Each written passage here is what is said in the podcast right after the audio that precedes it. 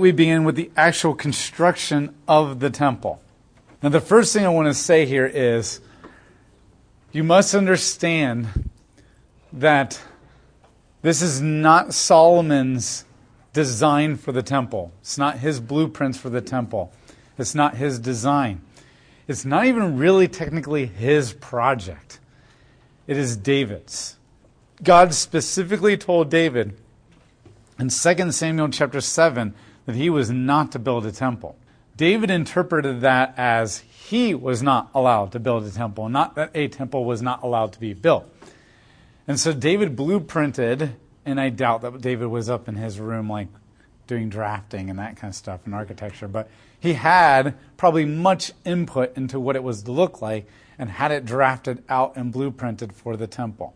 He gathered all the supplies to have the temple built, minus the cedars and that kind of stuff, because wood doesn't store very well. So, but the articles in the temple and all this kind of stuff. Solomon is basically executing his father's dream. How much this is Solomon's dream, how much of it is his desire, how much he has altered the blueprints, we have no idea. Even when he dedicates the temple, he mentions that this is his father's project. Now, granted, he probably had a huge investment as well because you don't take dad's dream and make it possible when it's going to cost you several billion dollars unless you've bought into it as well unless it's become your passion as well. The first thing we want to start with is for some of you already ready for this because I talked about this in Samuel. Um, for others, this is a huge shock, but God, this temple should have never happened. And this temple was never built in any godly way. And I know that's a huge shock for a lot of people because we're used to re- reading and studying our entire life this pro temple thing. And even when I read scholars who are pro temple, they still make a lot of these like undercutting their own belief systems when they're writing. They're like, well, this is negative. This wasn't good. God didn't want this. God didn't want this. And they're like, it seems like God didn't want the temple, but it's the temple of God. So there's a lot of really good scholars who are really confused about and I'm not trying to put myself above them either like I figured it all out because I'm not alone in this belief. I've done a lot of reading a lot of reading on this issue because I really struggle with this kind of stuff. I struggle with everything doesn't seem positive here, but everything I've been taught has been positive. And then you go to all these commentaries and they're positive, and there's a few people who are not, and you're like, which one is it? And so when you've got these things that go cut right against the popular understanding of Christianity that's been around for a long time, everything in the Bible seems to suggest that that's not the way you should interpret it. But you also don't want to be that her- heretical guy who's going against everything that the church has ever believed. So I chew on these things for years before I start teaching them because I really struggle with that. I don't want to go off to stray. If, because, I mean, as a teacher, I mean, I'm held to a greater accountability. I'm also being attacked more than probably other people in the way that I think because Satan wants that. But you've seen these leaders, and they just start off with this little minor aberration, then a little minor one, and then it gets bigger and bigger. And within 20 years, they're Jim Jones. And, and I am, I'm so scared of doing that. So I've talked to lots of people, I've read lots of things, I've chewed on it, and it just seems to be really clear this is not good. So that doesn't mean I'm right, but it does mean that I've carefully, really thought through what I've said before I teach it because I fear God way too much. So, um, in a good way. So it doesn't mean I'm right, but I am very quick to say this isn't some willy nilly thing I'm throwing out. And if you make a really good argument based on scripture, I'm willing to change my mind. So, but I'm not alone. I'm not alone. There are some very phenomenal scholars. Here's the confusing part the Bible is pro temple at times, and it's anti temple as well. We already talked about this in Samuel. Just like um, the Bible was pro king and anti king. And th- this is the conundrum. We have a God who is all perfect and righteous, and his will is perfect. But his will does not always happen. And I don't mean that in a heretical, denying the sovereignty of God. I mean that in God says his desires that none shall perish and no go to hell. But people do. So there's this thing called the divine sovereign will of God that always gets executed no matter what because he is Yahweh and nothing will trump it. But there's also the will that's considered more the desires of God, that it is his will and desire that this happen, but he gives humanity free will and free choice. And that just muddies the waters when you're trying to figure out things. It muddies the waters when God shows grace in areas that they should be punished because they're going against God's will. And the law clearly says he must die, but God doesn't because he's a God of love. And his will is none that shall perish, but his will is also the law be executed. It muddies the waters when humans are doing things that they shouldn't be doing, but they're doing it for supposedly the right reasons, but kind of not the right reasons. And God tolerates it because the altar of the culture would just blow the whole thing up. And things just get complicated. It muddies the waters when God's very anti it, but he can use it for his good. And that's another thing we must understand. Just because he uses something for his good doesn't mean he's pro that. He uses us for his good, but that doesn't mean he's pro our every thought and every desire and every action that we have, even though He can turn a lot of those jacked up desires into good things. And so, this is the way that you must see the temple. The temple is totally negative, however, God is going to allow it. So, the first way that we know this is negative is in 2 Samuel chapter 7, verses 4 through 7. Yahweh made it very clear that He never wanted a temple. He didn't just say, David, I don't want you to build a temple. He said, Did I ever ask for a temple? In all the years that you've existed, did I ever once say, I need a stone building? No, I asked for a tent. I mean, if your kid was like, Hey, Dad, I want to go to this, um, I thought you would need this like shotgun or something like that. And you're like, did I ever ask for a shotgun? I've never wanted a shotgun. When did you ever get the idea that this is a house that needed shotguns and I was a shotgun kind of a guy? You wouldn't be like, oh, so you want my brother to get it for you instead. Okay, you wouldn't interpret it that way. You would be like, oh crap, I totally misunderstood my dad. He never wanted this. And this made it very clear too. God does not want things initiated by humans. God made it very clear you will not build me a house, David. I will build you a house. And this is very important. God wants us to join him, but we do not initiate things without him. And when they wanted a king, they were initiating the execution of a king without God. God had not initiated it. They said David wanted a temple, and God said, No, I have not initiated that. I have not initiated that. And we have to be very careful about even if it seems good, because it's just a temple. There's nothing inherently morally wrong with a temple. But God didn't initiate it, and God didn't want it. And we have to be very careful about initiating things on our own, initiating a missions trip to Africa. But it's a good thing, right? People in Africa need to know about Christ and its missions. But did God ever initiate that? Did He ever call you to that? And we have to be very careful that we don't justify things just because they're good and we see how they can be used for good, yet it was not initiated by Yahweh.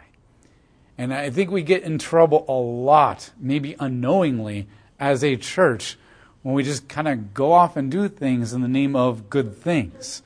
But it was not initiated by Yahweh. That goes for so many things career moves, jobs, all kinds of stuff. We need to really be asking ourselves, are we praying about these things? And what God makes it very clear is that He initiates things. Not only that, when we get to Acts chapter 7, verse 51, when Stephen is giving his speech, he goes through the history of Israel, and he kind of makes it clear that the temple was built out of stubbornness and hard heartedness of Israel. He makes he right there in the speech said God didn't want a temple. He didn't want a house because he can't be confined in a stone building. And some chapter 7 verse 51 of the book of Acts. So even Stephen through the Holy Spirit looking back on his history in the hindsight of now Jesus Christ says God never wanted that. God never wanted that. Never ever ever once does the Bible ever compare Jesus to the temple. When you get to the book of Hebrews, Jesus compared to the tabernacle. And that's a huge thing because the whole book of Hebrews is how Jesus is the fulfillment of everything major in the First Testament the sacrificial law, the law, the, the tabernacle, the, the, the priesthood, everything. He is the fulfillment. But it also goes out of its way to say that he's bigger and better and far superior to any of those things. And when he goes through all those moments, he goes to the tabernacle. In chapter 8 and 9, he talks about the tabernacle. Now, think about this. If you're trying to make an argument that Jesus is superior to things in Judaism, you're going to use the things that the Jews know about at that moment. The tabernacle hasn't existed since the time of Solomon. And everybody in the author of Hebrews audience only knows the temple. That's all they've ever known. And if you're really going to make a comparison to Jesus being, why not use the temple? It's got the same blueprint and the same layout almost as the tabernacle. It's what everybody physically knows and has experienced. They've never experienced the tabernacle. That's like me making an analogy to Christ being greater than like wagons or plows. We kind of know about them, but we haven't really experienced them. Not like Jesus being greater than a car. And yet that's what he goes to. Because this is the whole point. And even when we get to John chapter 1, it says that Jesus came, the Word came and tabernacled among us. Now, not temple among us, it tabernacle among us. Because the whole point that God's trying to communicate is the tabernacle is not limited in where it can go. The, the minute the temple gets built, it's God becomes stuck, so to speak, in one place. The tabernacle can move all throughout Israel. And the tabernacle is drastically different because in every single ancient culture and paganism, the temples of the gods were always built high up on mountains, way off in the wilderness somewhere, completely separated from people. In the beginning of the creation counts, there's a cosmic mountain. The first thing that happens in Egyptian mythology, a cosmic mountain rises up out of the water. At the very top is Ra. In the Baal epic, a cosmic mountain rises up as Zaphon, and Baal is at the top. Yet in the Garden of Eden, God builds a cosmic mountain. He separates the waters below, and he lifts the land out, and the land's flat. And he puts Adam and Eve on the cosmic mountain, and he puts himself in the cosmic mountain, so to speak, with Adam and Eve. And he dwells with them, right there in the garden. When he builds the tabernacle, he puts the tabernacle right there in the midst of the entire camp, and he dwells with them. And he moves with them everywhere they go. When the temple gets built, it gets put up on a mountain, away from everybody else, separated by Solomon and his palace elitism, and he's completely stationary, and now everybody has to come to God. And they have to ascend the mountain and prove their worth to get there. Solomon's completely changing the theology of the temple by building it and placing it on top of a mountain. Location is everything, geography is everything. And where you put things communicates something just as much as how it's designed. And so that must be understood that they never ever intended that. Not only that, what's going to happen is no one ever claimed that God was in this one place and this one place only with the tabernacle. And nobody got elitist mindset and thinking, oh, God's with us nothing bad can happen to us. Because the thing about the tabernacle is it kept moving around, so nobody could own the tabernacle and say, oh, God's with us. He's more of a tribe of Judah than he is the tribe of Benjamin. And because God constantly was moving away from them, and he was so movable, the idea that he could abandon them if they were disobedient was very real to them. But once the tabernacle goes in Jerusalem, according to Jeremiah chapter 7, verses 1 through 34, Jeremiah thir- chapter 7, verses 1 through 34, Jeremiah goes on this big diatribe where he basically makes the point that Israel thinks, specifically Judah, thought that they could own God. And that God was limited to Judah and belonged to Judah alone. And nothing bad would ever happen to Judah because they had the tabernacle and God was in, sorry, they had the temple and God was in the temple. And the temple has been there stationary in Judah for so many years that God belongs to Judah. Judah has a monopoly on it. Oh, yeah, the 10 northern tribes, they got taken into exile, but that's because they didn't have the temple. We have the temple, which means nothing bad could ever happen to us. And it actually is going to end up creating elitist mentality. And Jeremiah is going to condemn them for that. And so all these things show that God never wanted this. God never intended this. Is the reason like they, David and Solomon had these plans for the temple? Is that why they left the t- tabernacle out? Maybe, maybe David. Part of it is David is also shifting the power. Where the Ark of the Covenant is, if he can shift into Jerusalem where the politics is, it gives the politics more authority. But he also might be leaving the tabernacle away because that's a great insight. Because remember in the chapter 3 it says, and they were sacrificing the high places because they didn't have a temple yet. Maybe because David's propaganda machine was beginning to de emphasize the tabernacle to make them hungry for a temple. Because if a temple came to the city, then now I have political and religious power being mixed together. So it could have been a long term agenda to make something happen, or it could be a subconscious thing that he was doing. But yes, that's a very, very good insight. The second reason that the temple was not good is because God never gave instructions for its building. In Exodus chapter 25 through 31, that's a lot of chapters. God goes through minute details of how the tabernacle is to be designed and built. And then in chapters 35 through chapters 40, he goes through minute details of how it was built. And he makes it very clear several times. We talked about this. It's called um, commandment fulfillment. When the, the God goes through great details of what they're supposed to do, and then he repeats those exact same details again, even though it takes five chapters, word for word, and he says they did everything as he commanded. So he's making it very clear. He specifically instructed all this to be done. They specifically did everything that he said, and they did everything in his approval, and he entered it. Not once does God ever design the temple. Not once does he ever speak it to be done. Not once does he go to the Solomon and says, Today is the day you're going to start it. Not once does he guide it. Not once does he give details of how he wanted it to be done. Not once does it say they did everything as God had commanded to be done. You do not see God's hand in all this. In fact, in the middle of the temple building, God shows up and interrupts the temple. It's abrupt. And you're like, whoa, that was kind of abrupt. The narrator, some people even said the narrator got messed up and confused and like put it in the wrong place and should have waited longer. You'd be surprised how many people say this. Like, this guy can write better than you can, and yet you're like criticizing for how he writes. So, I mean, this is a literary piece of artwork. He interrupts it, and God warns him and says, Remember, if you do everything I command you and everything, then it'll go well for you. And he never makes one comment about the temple. Like, how's it going? Oh, look, I see that you did it the way I wanted to. And he, he completely ignores it. It's almost like he's saying, Do you honestly think this is going to win my favor? Not once does God ever mention the temple, even when he's interrupting it and talking to Solomon, even when he talks to Solomon after the temple is built, he never mentions it. He never gives instructions for it. And he never talks about how this is a fulfillment of his word. And we were used to that so many times in the book of Kings. It says to fulfill God's word. This happened to fulfill God's word. This happened to fulfill God's word. It's completely absent here. Completely absent.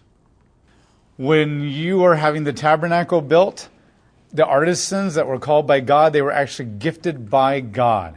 And the Spirit of God came upon them to give them the ability to craft it. Nowhere does it ever say that Hiram was gifted by God. And nowhere does the Spirit of God ever come upon him in his crafting of the temple. And that's a huge one, too, because that means not only is it being built with forced labor, with pagan blueprints, all that kind of stuff, but it's being built by a guy that actually does not have the Spirit of God on him as he's building it. Third, the temple looks more like a pagan temple than a biblical one.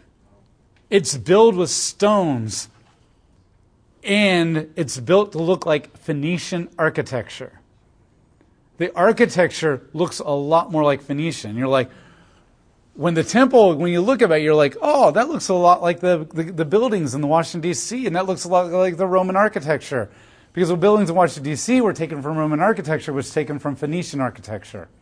And so he doesn't build it to look Jewish, he builds it to look like pagan Phoenician architecture. And we'll talk about this again, but not only that, he puts bulls, giant oxens, around the wash basin. You shall have no graven images.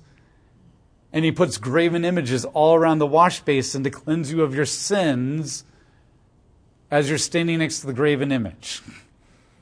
Not only that, when he builds the cherubim, he builds a cherubim to look more like the Phoenician version of a cherubim, and he builds them, and they're huge.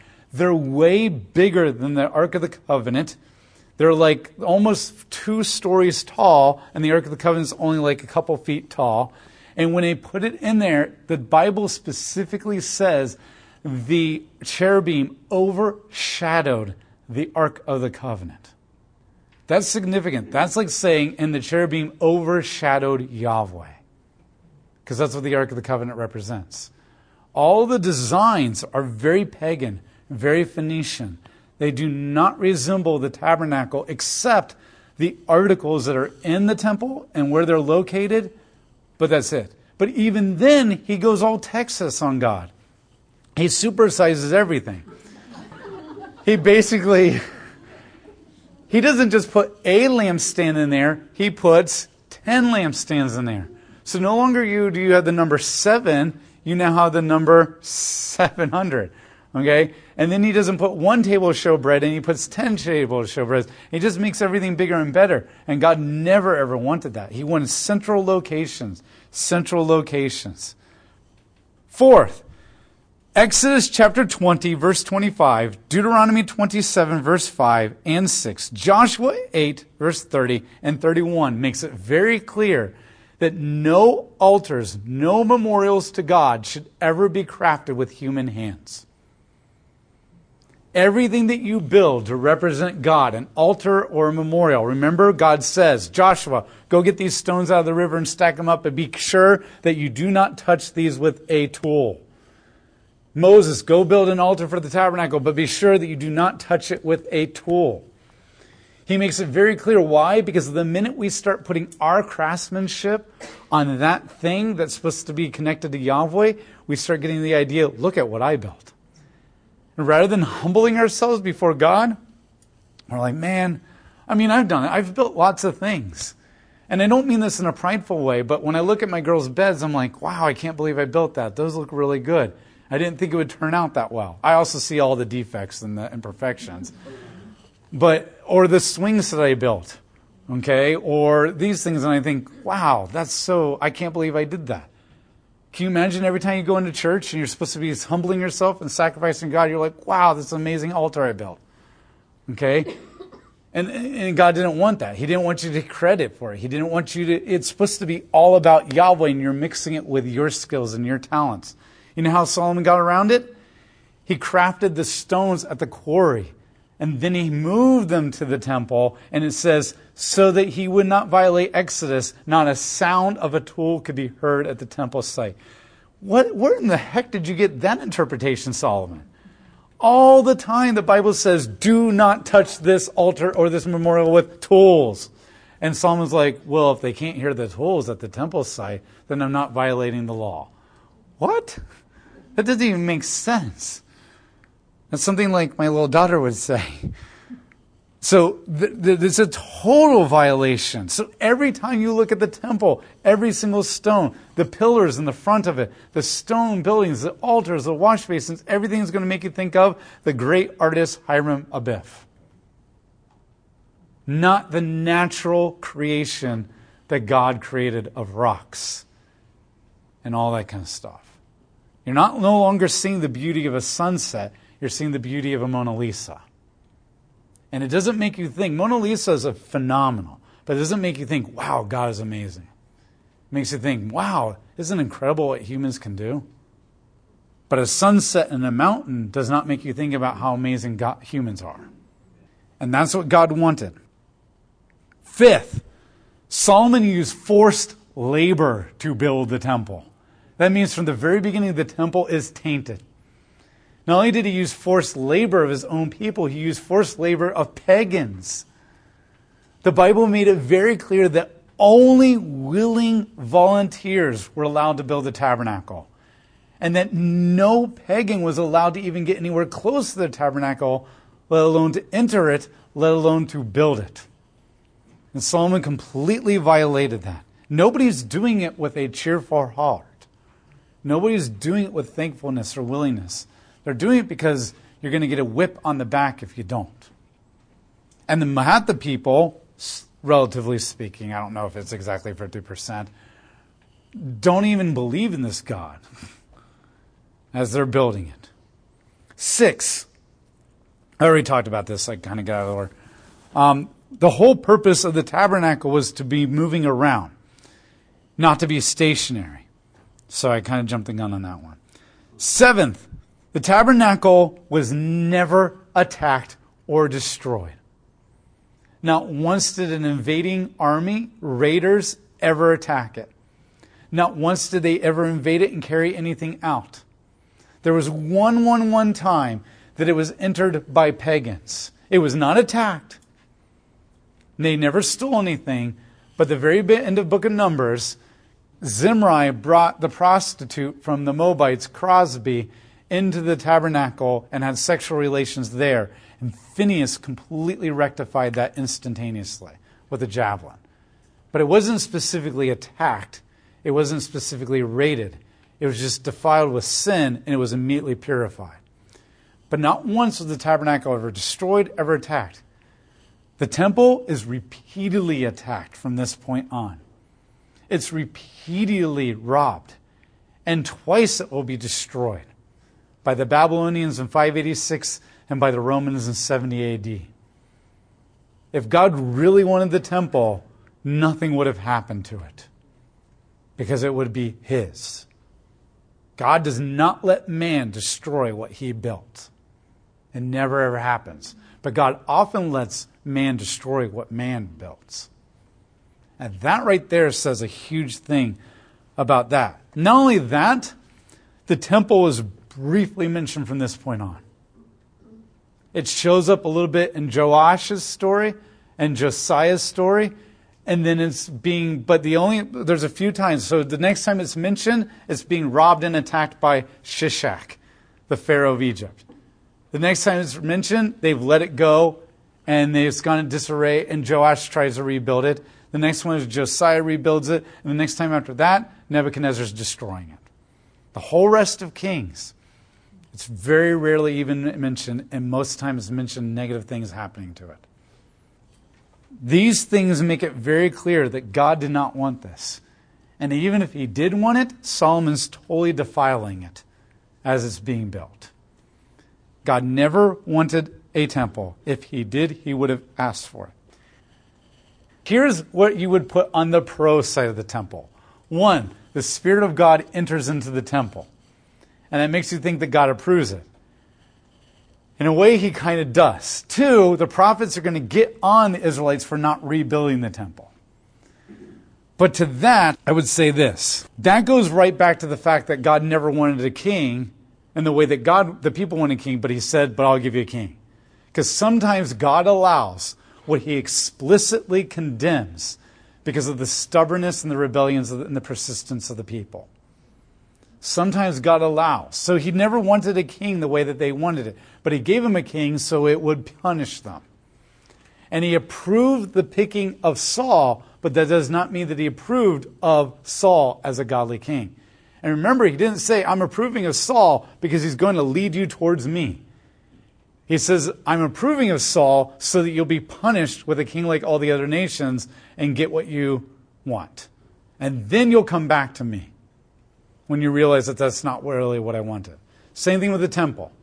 Just because his glory is entering it does not mean he's approving of the way it was built or housed. But here's the other thing. Part of it too is this. This is the big one. If the people the people are already ignoring him.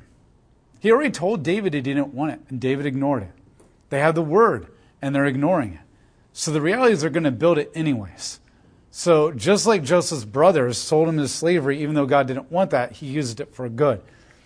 Without a temple or a tabernacle, there is no sacrificial system. And so God allows for it because there needs to be a sacrificial system. And when he gets to Ezra and Nehemiah, the reason he's pushing that the building of the temple has to be done so much is because there's no way they're going to build a tabernacle after they've seen the temple of Solomon. And without a temple or a tabernacle, there is no sacrificial system. And without a sacrificial system, there's no atonement of sins. In that sense, God says, fine, if you want a temple, then build a temple. But that's not what I care about. What I want is a sacrificial system. And that's the main emphasis there. Even when Haggai and Zechariah are condemning the Jews for not rebuilding it, their focus is on the sacrificial system. How can you say that you're right with God and you want to get right when there are no sacrifices happening? And the focus is sacrifice, sacrifice, sacrifice. Then, when Christ becomes the perfect sacrifice, the temple is destroyed. You don't need anymore because now we're the temple and Christ is a sacrifice. So, those are the two biggest arguments the one that you just mentioned and the fact that the glory of God enters that could be a strong argument for why God is pro temple. But once again, there's so many arguments against it. And the fact that it's already been defiled. I mean, three of these were blatant disobedience of God that he specifically mentions several times in Exodus and Joshua and Deuteronomy do not do. So at best, they've defiled the temple. At worst, he doesn't even want it. So even if you want to be pro temple, which I'm okay if you think the evidence is leaning that way, you still have to admit that it's been defiled and it hasn't been built in the right way because it completely and blatantly disobeys several scriptures. And yet, despite that, God's glory still enters it. So even if he wanted the temple, you're still dealing with the problem of why did his glory enter it if it was defiled already?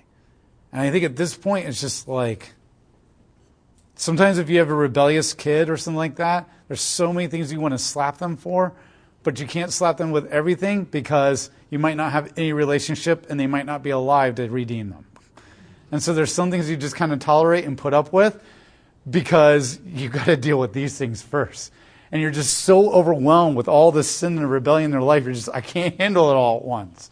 Has anybody ever faced that? okay. yeah. And you're just like, I just got to focus on this. What is the thing that is hindering our relationship more than anything else? That's all I had the energy to focus on. If I can at least focus on that thing that's hindering our relationship the most, then maybe when I get that fixed or that dealt with, or they turn back to me on that one, then all the other stuff can start falling into place because now we have a relationship. So, what is it that's hindering the relationship with God more than anything else? Not having a sacrificial system. If I can get the atonement of sins dealt with, then I can deal with all those other things. Like I said, I can't, there's no place where God says, well, actually there is, but I don't want a temple. But there's no place where God says that after the temple is being built. But everything seems to be pointing to. But when I'm saying I told you this is this is Bible 400. And I think the constant repetitive violation of Exodus and Deuteronomy and Joshua should be throwing some red flags up. Hey, this doesn't seem like it's a good idea.